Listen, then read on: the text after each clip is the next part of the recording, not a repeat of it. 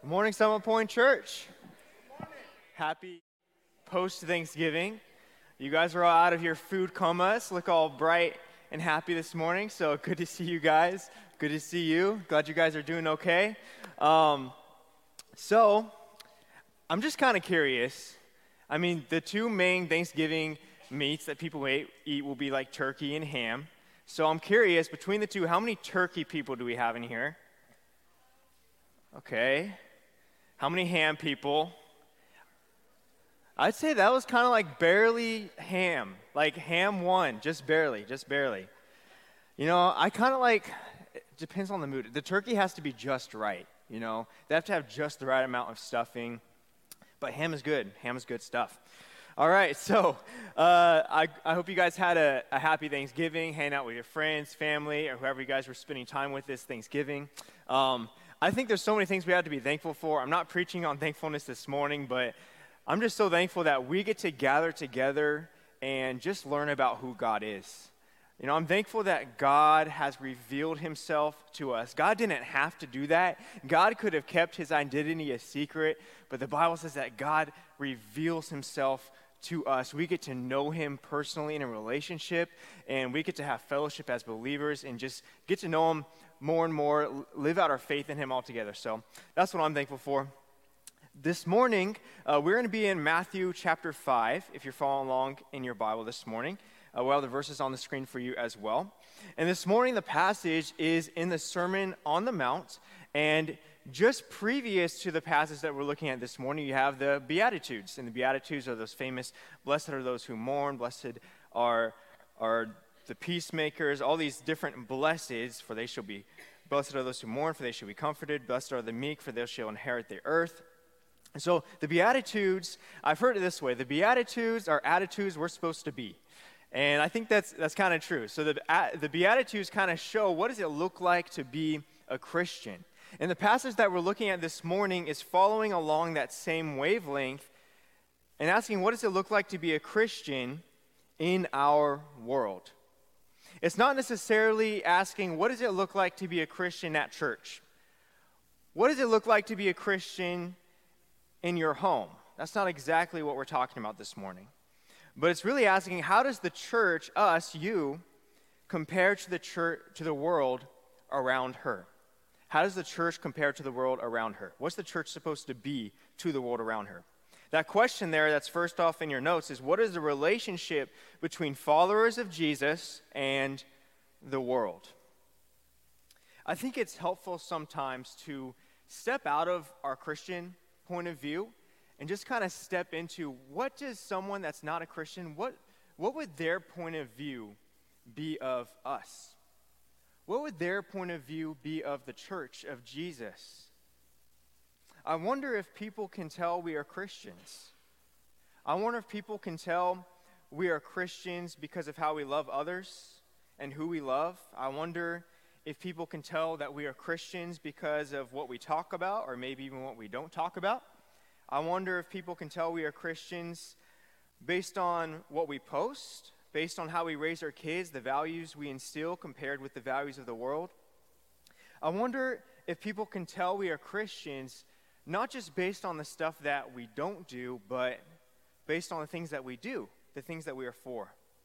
A lot of people know what Christians are against, but they have no idea what Christians are for.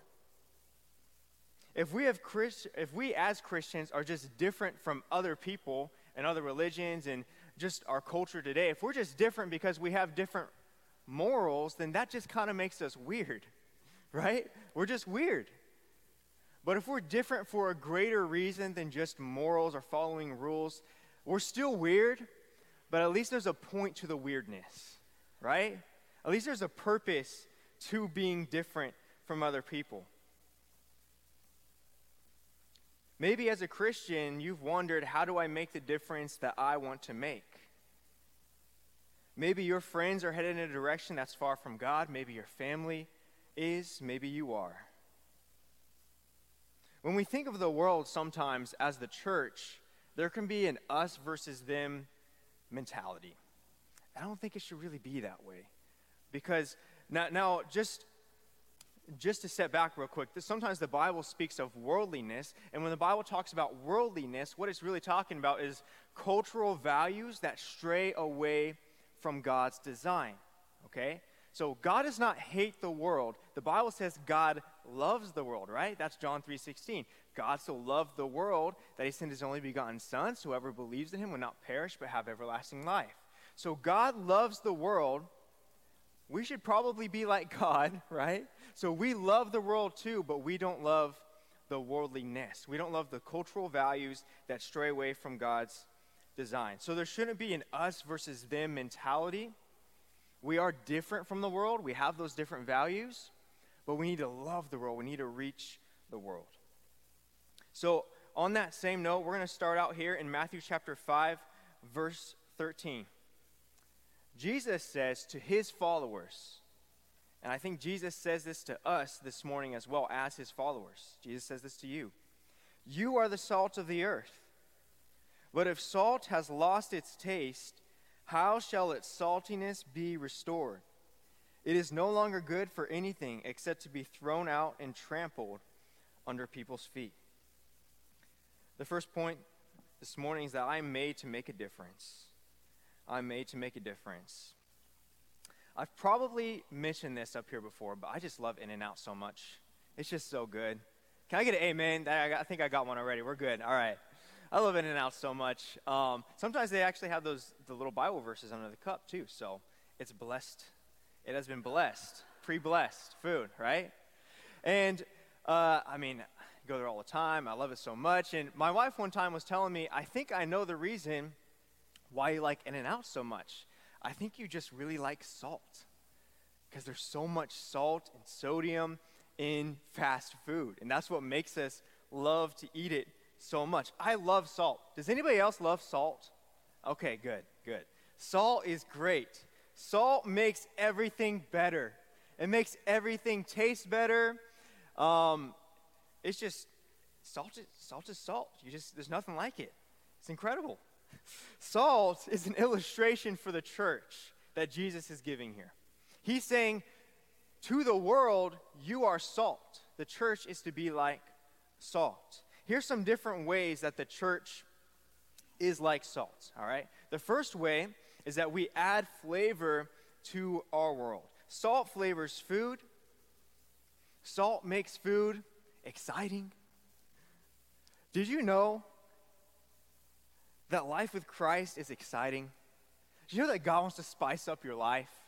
God wants to make your life better. God wants to be bring flavor into the bland parts of life. God wants to spice up your work life. God wants to spice up your home life. God wants to spice up your marriage. Amen. Okay, maybe not go there this morning, but God wants to spice up your life. Flavor makes food feel like it's worth eating. It does. In the same way that salt flavors food and makes it feel like it's worth eating, Christians who love God and love others make this world feel like it's worth living in. You are the salt of the earth.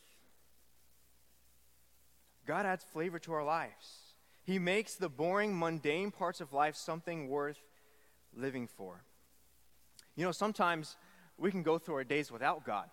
I have an uncle that's uh, a pastor up in Seattle area, and he's bivocational, so he'll, he'll work a day job as well. And so we're talking about just different uh, ways to live out our devotional life. And he says that he likes to pray before he goes into work in his truck.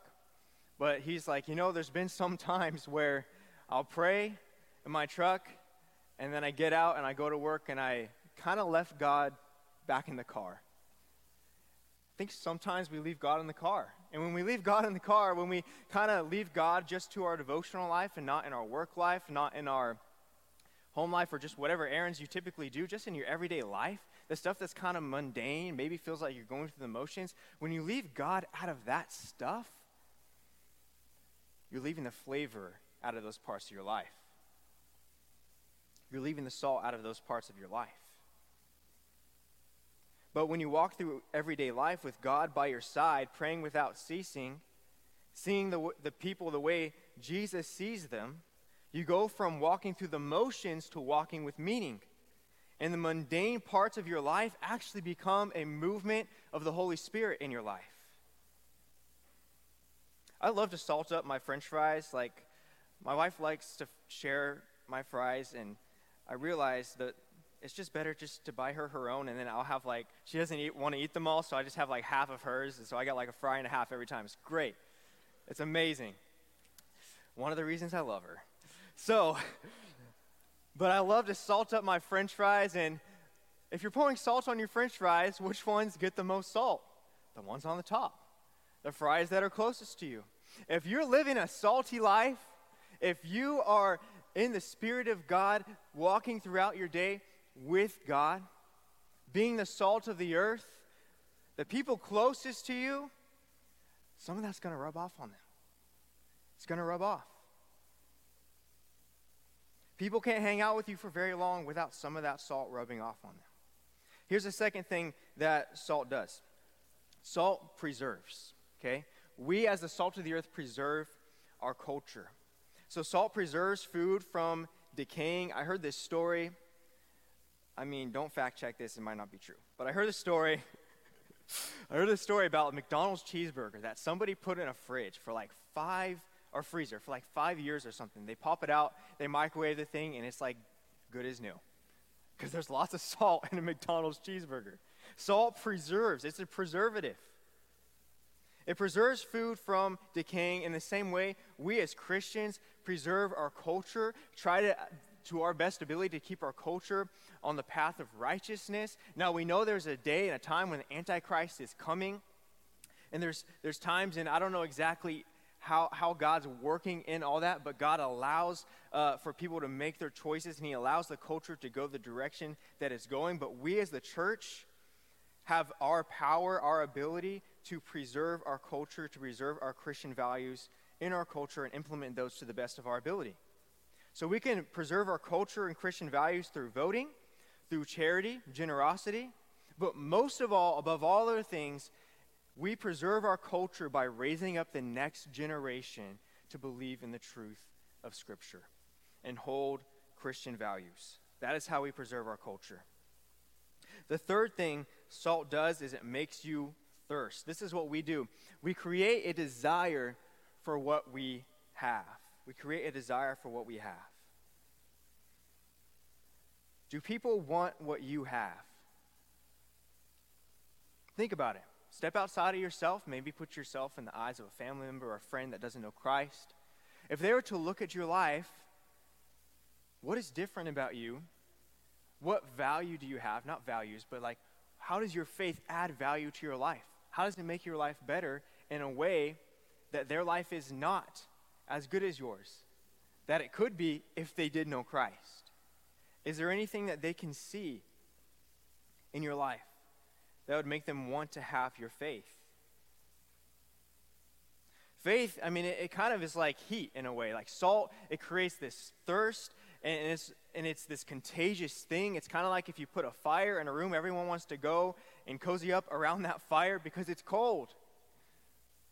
I'm not even kidding you guys. When I was writing this, I was doing some little touch ups this morning, and I grabbed this space heater that Sharon has under her desk because it was just cold here. It was like 6:30, and uh, I was heating up my office. I'm not even kidding you. On this spot, their spider started coming down, like from the ceiling. And I was like, this is weird because I, for, for one, I've never seen a spider in my office before. And then it comes down and it, and it stops like just above my desk. And I, I took a picture for you guys because I was like, this is funny.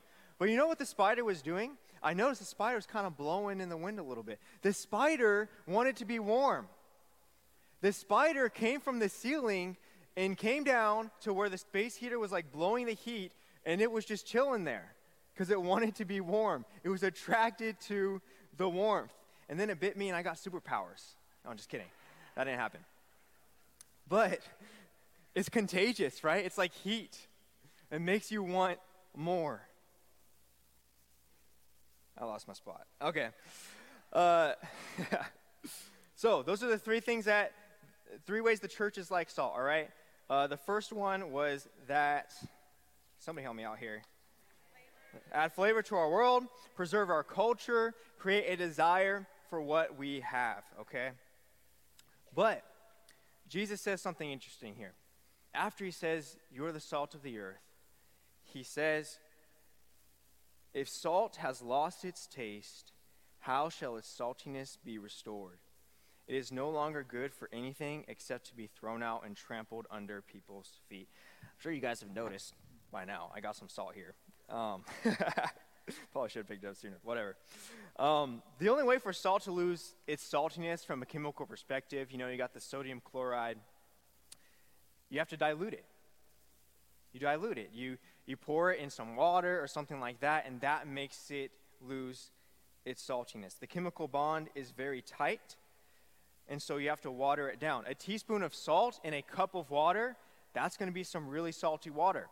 But if you put a teaspoon of salt in something like a 10 gallons of water, you're not really going to notice the salt in that water. You have to water it down for you to not be able to taste it, for it to not actually make a difference. Watered down salt cannot add flavor, it can't preserve, and there's nothing desirable about it, and so is the same with a watered down faith. A watered down faith isn't desirable. Why would someone want to be a Christian if they just see a watered down faith of a person that's not radical about Jesus? Maybe someone, um, I mean, they go to church, but that's, that's all their faith. They're like, well, I could just be watching football Sunday mornings, and other than that, have the exact same life as you. What's valuable about your faith? That's why we can't have a watered down faith. We have to show people that this is better. The desirable thing about Christianity is not about what you sacrifice. A lot of people look at Christianity and think, wow, they're giving up this, they're giving up Sunday morning to, to go to church instead of watch football. They're giving up uh, this or that. They're giving up going to this party or, or drinking this or, or whatever it is, their perception of Christians. That's not desirable, right? It's not desirable that you have to sacrifice things. The desirable thing about Christianity is Christ.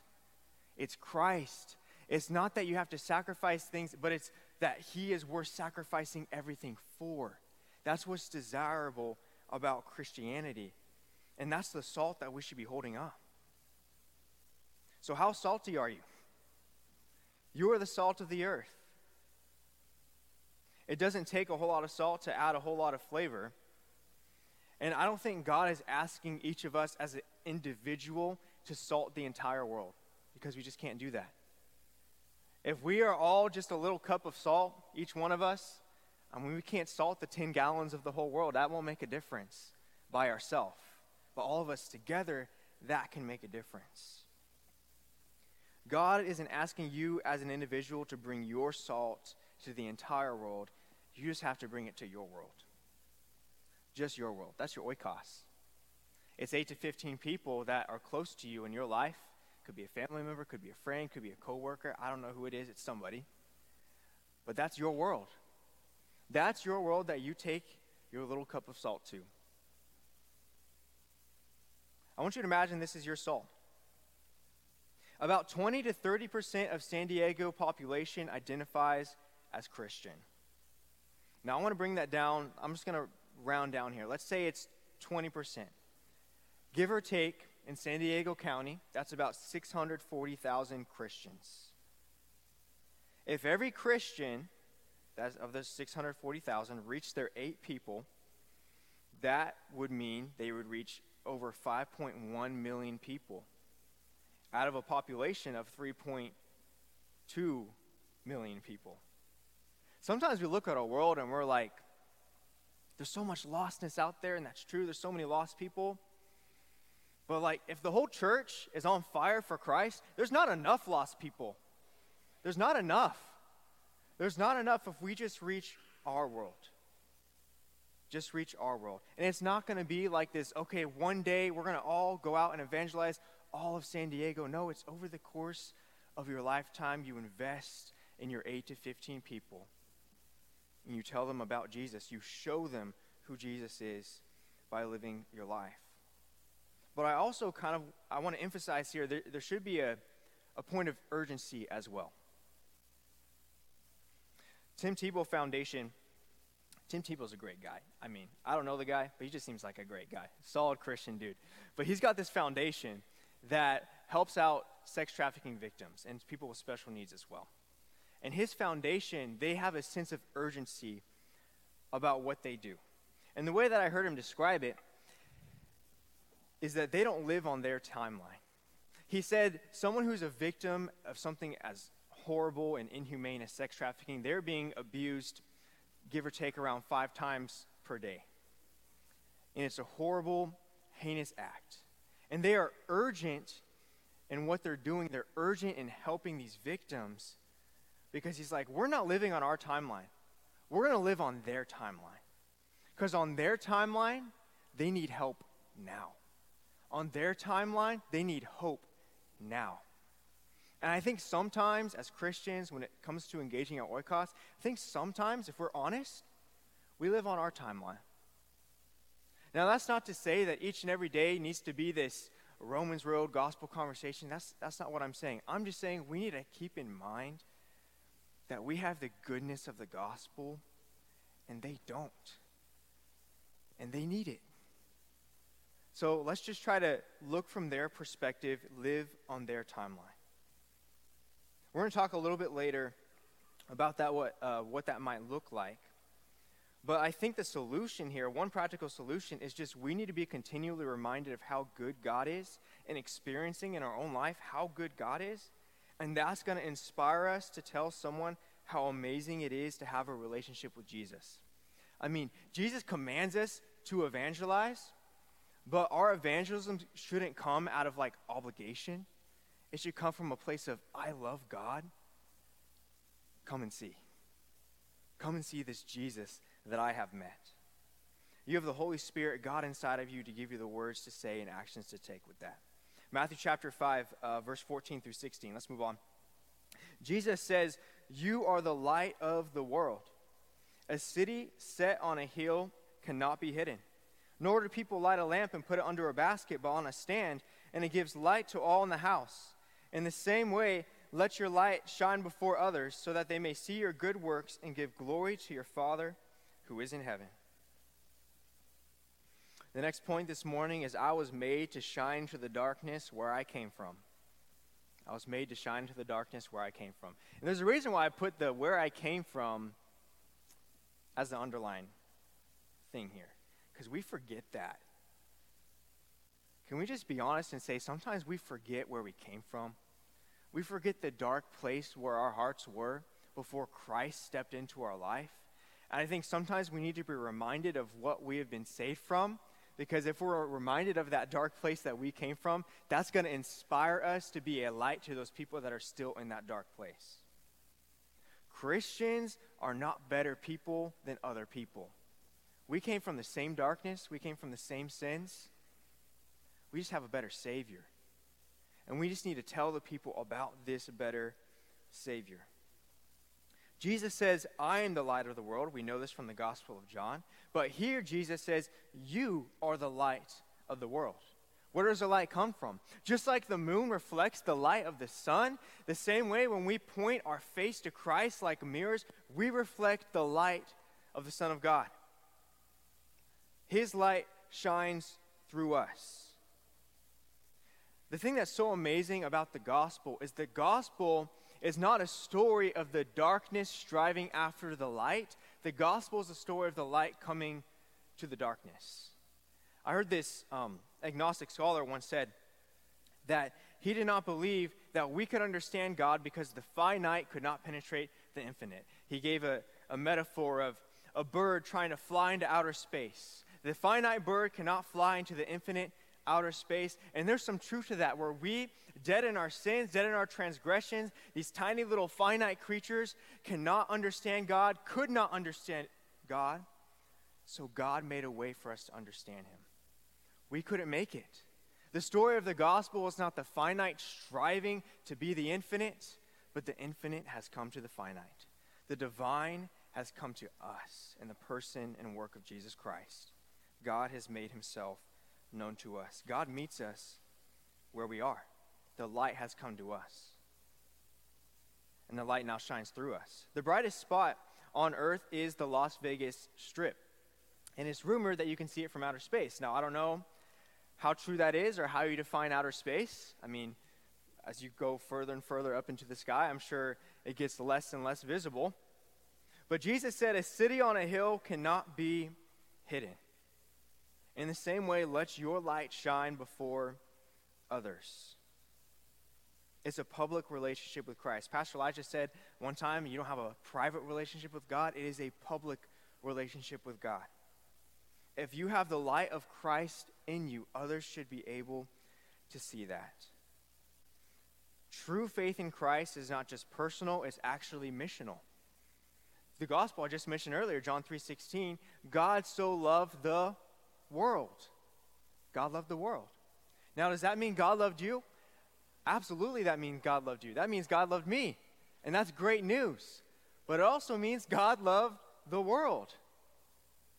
You can't separate uh, my, your personal relationship with God and God's love for you from God's love for your oikos. Because God loves your oikos with the same love that God loves you. So as you're growing in that personal relationship with God, you should also be growing in love for your oikos. Because that's how God loves them, and that's how God loves you. You know, we have great Mexican food here in San Diego. And I once talked to a guy who said he literally lives in San Diego just for the Mexican food. Now, that's a high price to pay to just want to eat Mexican food, right? But it's great. It's great down here. I mean, you could say we have some of the best Mexican food in the world here in San Diego. And one of my favorite things with Mexican food is adobada, adobada meat, okay? It's this hot, juicy, tender, just really good stuff. I don't even I don't even know that much about it. I just know it's good and that's what I order. And I talk to people about Mexican food sometimes because I like food. And whenever we have the conversation about adobada, I tell them, "Have you tried Frida's?" Because there's this place in Escondido called Frida's, and this is not I'm not advertising. I'm just saying this is my life. Deal with it. There's this place in Escondido called Frida's that has the best adobada and I love it. It's so good. I always tell people, you have to try it. Now, if you lived in San Diego, you've probably tried Mexican food, but you may not have tried Frida's. Our obedience to God flows out of our experience with God. If you have experienced the love of God for yourself, the love of God for the world in your life, then naturally it will make you see others differently, and your heart's desire would be that they experience it too. I would be amazed if anyone has lived here longer than like a month and not tried the Mexican food and not tried some adobada somewhere, right? But they may not have tried Frida's.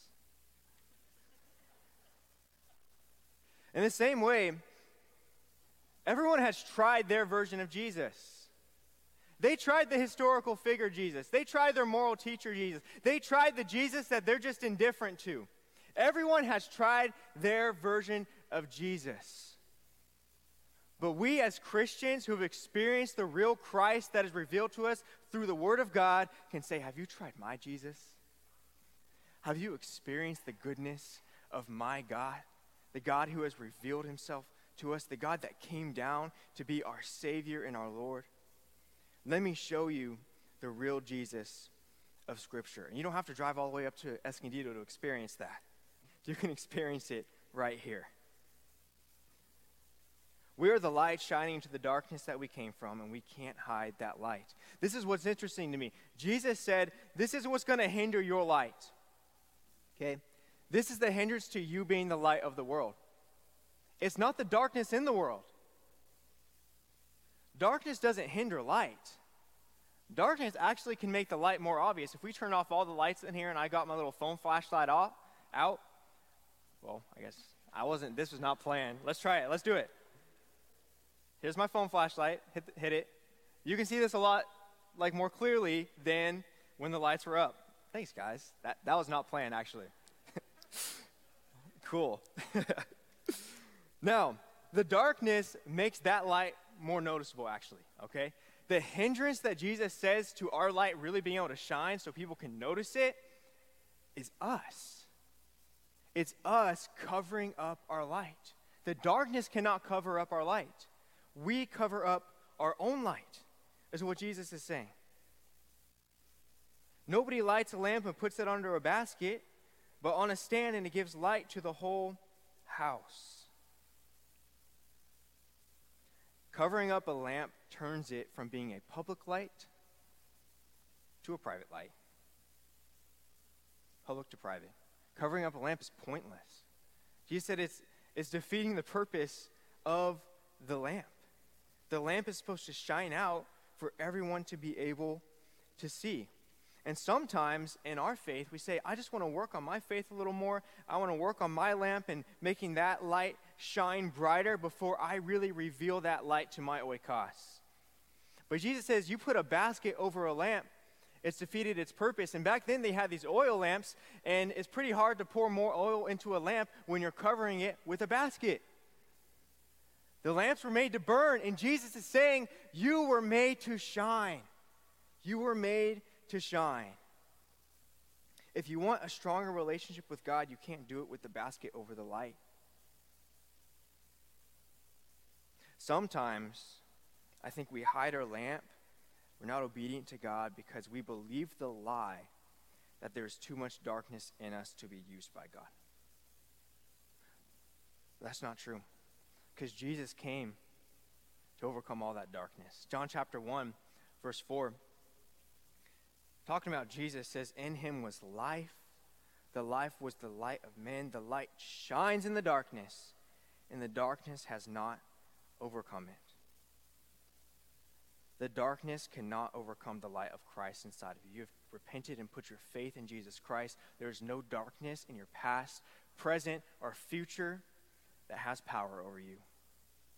He declared, It is finished. The light has come. How great is our God that He would make us the light of the world? God didn't have to do that.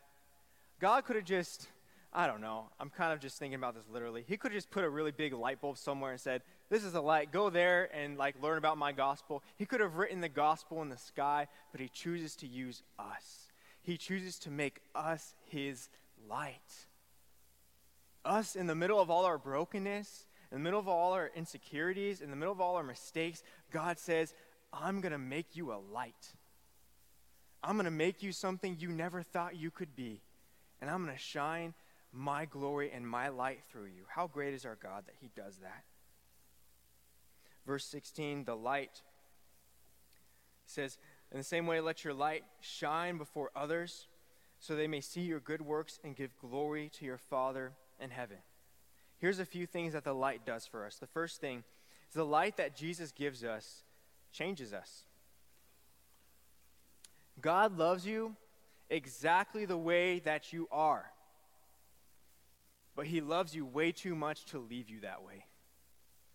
He's going to make you better. He's going to make you like Christ. He's going to, if God, God loves you the way that you are in darkness, but God loves you too much to leave you in darkness. He's going to put His light in you. He's going to change your life so that light can shine for others. The second thing that this light does, it produces the fruit of good deeds. Jesus said, Let your light shine before others so they may see your good works. It produces the fruit of good deeds, good works.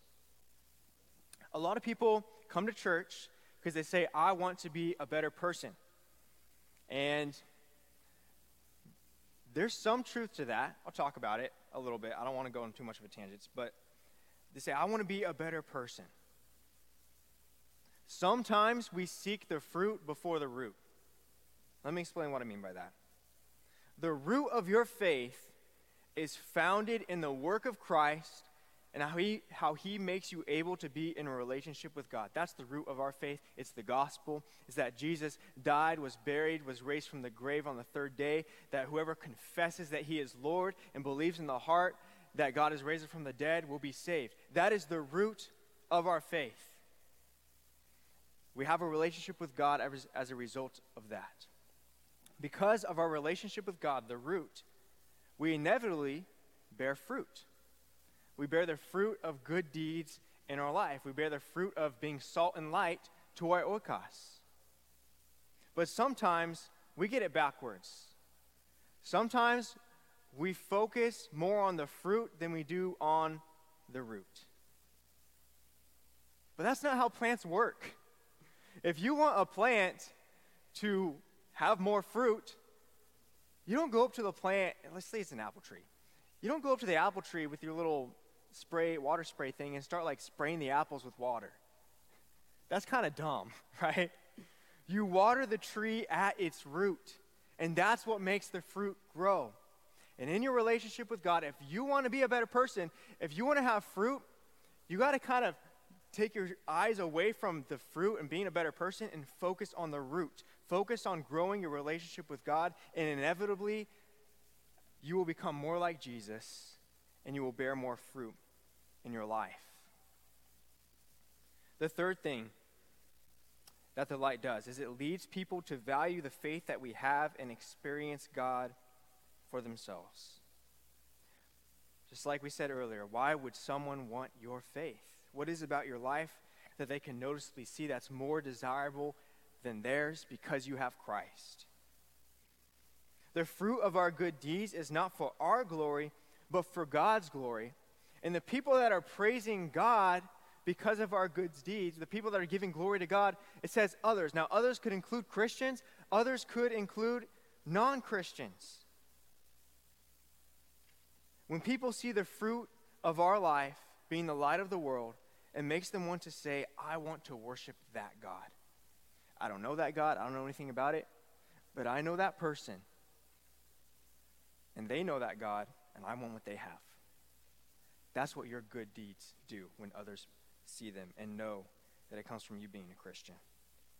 So here's the deal you are the salt of the earth, add flavor to your world, keep your world from straying from God's design, preserve it to the best of your ability, have a contagious faith that makes people thirst for the gospel. You are the light of the world. You are made to shine. You are not in darkness anymore. The lies of the enemy that want to keep you in that darkness has no power over you. You belong to Christ now. Period. End of story.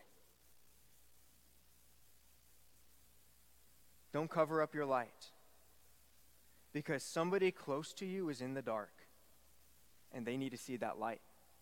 They need to know that there's hope for them and that hope can be found in Jesus. So, how do I tell someone about Jesus? We're going to close with this real quick.